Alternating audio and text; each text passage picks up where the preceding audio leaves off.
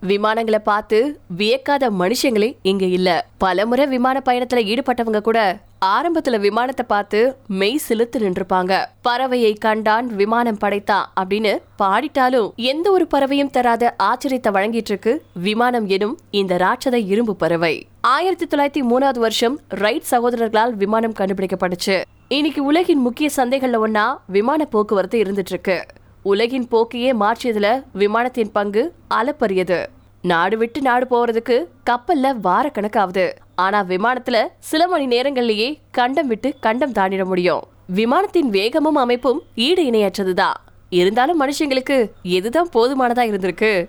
போருக்காகவும் சந்தைக்காகவும் திறனுக்காகவும் விமானத்தை இன்னும் பல வகைகள்ல மாற்றி அமைக்கிறது பத்தி ஆராய்ச்சிகள் நடந்துகிட்டே தான் வந்துட்டு இருக்கு. இந்த மாதிரியான சோதனைகளின் போது புதிய முயற்சிகளுக்காக உருவாக்கப்பட்ட வித்தியாசமான விமானங்கள் பத்தி தான் இந்த பதிவுல நீங்க பார்க்க போறீங்க. அந்த வரிசையில இப்போ முதலாவதா பார்க்க போறது தி ஸ்ப்ரூஸ் கூஸ் விமானம். இந்த பேருக்கு நேர்த்தியான அன்னம் அப்படிங்கிறது தான் பொருள். ஹியூஹஸ் ஏர்ஃபோர்ஸ் அப்படிங்கிற நிறுவனம் தான் இந்த விமானத்தை உருவாக்குனாங்க.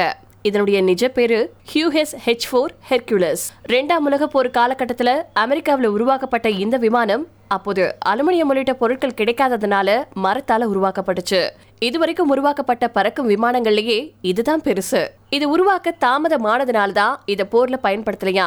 தண்ணீர்ல பறக்கக்கூடிய இத பறக்கும் கப்பல் அப்படின்னு சொல்லலாம். ரெண்டு முப்பது டன் எம் போர் ஷெர்மன் டேங்குகள் உட்பட இதனால அறுபத்தெட்டாயிரம் கிலோ வரைக்கும் எடைய சுமக்க முடியும். எழுநூறு வீரர்கள் வரைக்கும் இதுல பயணிக்க முடியும். ஆயிரத்தி தொள்ளாயிரத்தி நாற்பத்தி ஏழாவது வருஷம் ஒரே ஒரு தடவை மட்டும் இது பறக்க வைக்கப்பட்டுச்சா? இப்போ ஓரிகானின் மெக்மெல்ல இருக்கக்கூடிய எவர்கிரீன் ஏவியேஷன் அப்படிங்கிற மியூசியத்துல இது இருக்கு.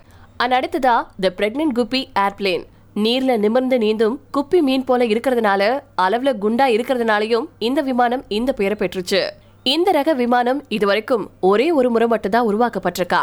ஆயிரத்தி தொள்ளாயிரத்தி அறுபத்தி ரெண்டுல இருந்து ஆயிரத்தி தொள்ளாயிரத்தி எழுபத்தி ஏழு வரைக்கும் பதினஞ்சு வருஷம் மட்டுமே இது பறந்துச்சு. இதுவும் அளவுல மிகப்பெரிய விமானம். அகலமான உடல் கொண்ட சரக்கு விமானம். நாசாவின் அப்போலோ செயற்கைக்கோள் திட்டத்தின் போது இது பயன்படுத்தப்பட்டிருக்கு. ஏரோ ஸ்பேஸ் லைன்ஸ் அப்படிங்கிற நிறுவனத்தால இது உருவாக்கப்பட்டுச்சு. இதனால அறுபத்தி மூணாயிரம் கிலோ எடையை சுமக்க முடிஞ்சிச்சு. அதிகபட்சமா மணிக்கு ஐநூத்தி நாற்பத்தி ஒரு கிலோமீட்டர் வேகத்துல பறக்கக்கூடியது. பிற்காலத்துல பல நவீன விமானங்கள் இத முன்மாதிரியா வச்சுதான் உருவாக்கப்பட்டிருக்கு. அண்ட் அடுத்ததா நார்த்ரோப் டாசட் ப்ளூ விமானம். சாதாரணமான விமானங்கள் எல்லாமே வட்ட வடிவுல தான் இருக்கும். ஆனா நார்த்ரோப் டாசட் ப்ளூ செவ்வக வடிவமானது. ஆயிரத்தி தொள்ளாயிரத்தி எண்பத்தி மூணாவது வருஷம் அமெரிக்க விமானப்படையால இந்த விமானம் உருவாக்கப்பட்டுச்சு. இதுவரைக்கும் உருவாக்கப்பட்ட விமானங்கள் விமானங்கள்ல சிறந்த தொழில்நுட்பத்தை கொண்ட விமானங்கள்ல இதுவும் ஒண்ணு. நார்த்ரோப் டாசிட் ப்ளூ விமானம் ஒன்னே ஒண்ணுதான் உருவாக்கப்பட்டிருக்கு. ரேடார்ல தெரியாத மறைஞ்சு செல்லக்கூடிய ஒரு விமானமா அமெரிக்க ராணுவம் இதை உருவாக்குச்சு. இதுக்கு பல பட்டப்பெயர்கள் இருந்தாலும் ஏலியன்களின் பள்ளி பேருந்து மற்றும் திமிங்கலம் அப்படின்னு அழைக்கப்பட்டிருக்கு. இது ஐம்பது அடி நீளமானது பதிமூணாயிரத்தி அறுநூத்தி ஏழு கிலோ எடை கொண்டது. நானூத்தி அறுபத்தி ஆறு புள்ளி எழுபத்தி ஒரு கிலோமீட்டர் வேகத்துல செல்லக்கூடியது. இப்போ இது அமெரிக்காவில் இருக்கக்கூடிய ஒரு தேசிய அருங்காட்சியகத்துல வைக்கப்பட்டிருக்கா. Kalinin K seven airplane. பாக்குறதுக்கு கெலினின் கே செவன் ஒரு பீரங்கி மாதிரி தான் இருக்கும். இதுக்கு ரஷ்ய பறக்கும் கோட்டை அப்படிங்கிற பேரும் இருக்கு.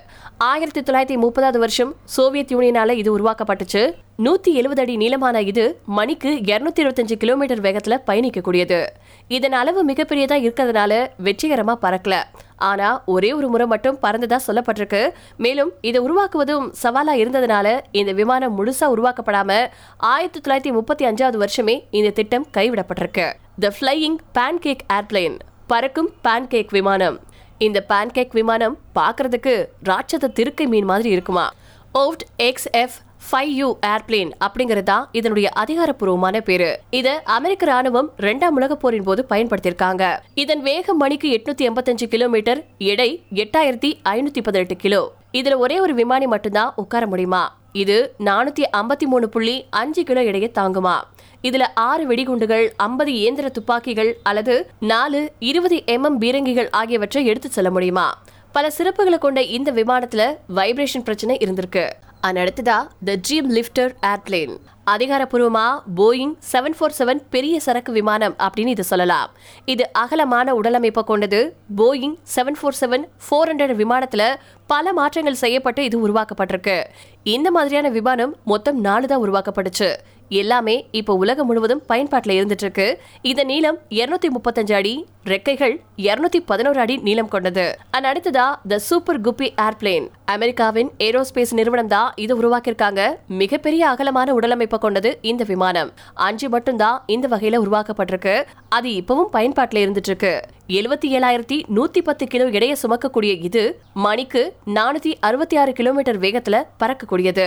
ஏலியன் போன்ற முகத்தை கொண்டிருக்கக்கூடிய இந்த விமானம் அப்போலோ செயற்கைக்கோள் திட்டத்துக்காகவே தயாரிக்கப்பட்டதா? தி ஏர்பஸ் பெலுகா விமானம். Airbus A three hundred six hundred ST அப்படிங்கிறது இதனுடைய பேரு. ஆயிரத்தி தொள்ளாயிரத்தி தொண்ணூத்தி நாலாவது வருஷம் இது முதன் முதலா உருவாக்கப்பட்டுச்சு. இது வடிவத்திலையும் அளவிலையும் பெலுகா திமிங்கலத்தை ஒத்திருக்கும். விமான பாகங்களை கொண்டு செல்லக்கூடிய விமானமா இது ஐரோப்பா ஃபுல்லா பறந்துட்டு இருக்கு இதன் உயரம் 56 ஆறு அடி நீளம் நூத்தி எண்பத்தி நாலு அடி. உலகத்திலேயே அதிக எடையை தூக்கக்கூடிய விமானங்கள்ல இதுவும் ஒண்ணு. The Horten Ho two twenty nine விமானம். இரண்டாம் உலகப் போரின் பிற்பகுதியில ஒரு ஜெர்மன் போர் நடந்துச்சு. அதுல குண்டுவீச்சு விமானமா இது உருவாக்கப்பட்டுச்சு. ரேடார்ல சிக்காதபடி வித்தியாசமா இது உருவாக்கப்பட்டிருக்கு. என்னதான் போர் விமானமா உருவாக்கப்பட்டாலும் இது போர்ல ஈடுபடுத்தப்படவே இல்லையா?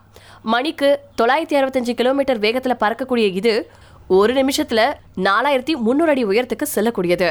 அடுத்ததா the Boeing X forty eight airplane அமெரிக்காவில் ஆளில்லா விமானமா இது உருவாகி வந்துட்டு இருக்கு கலப்புறக்கை உடல் கொண்ட விமானங்களின் சாத்தியங்களை ஆராயறதுக்காக இது உருவாக்கப்பட்டிருக்கு. இதனுடைய மொத்த எடையே 226 இருபத்தி ஆறு கிலோ மட்டும்தான். 217 பதினேழு கிலோமீட்டர் வேகத்துல இது செல்லக்கூடியது. ரெண்டாயிரத்தி ஏழாவது வருஷத்துல இருந்து இது நாசா சோதனை செஞ்சுட்டு வந்துட்டு இருக்காங்க. இது வரைக்கும் நடந்த சோதனைகள்ல இது நம்பகத்தன்மை வாய்ந்ததா உறுதி செய்யப்பட்டிருக்கு.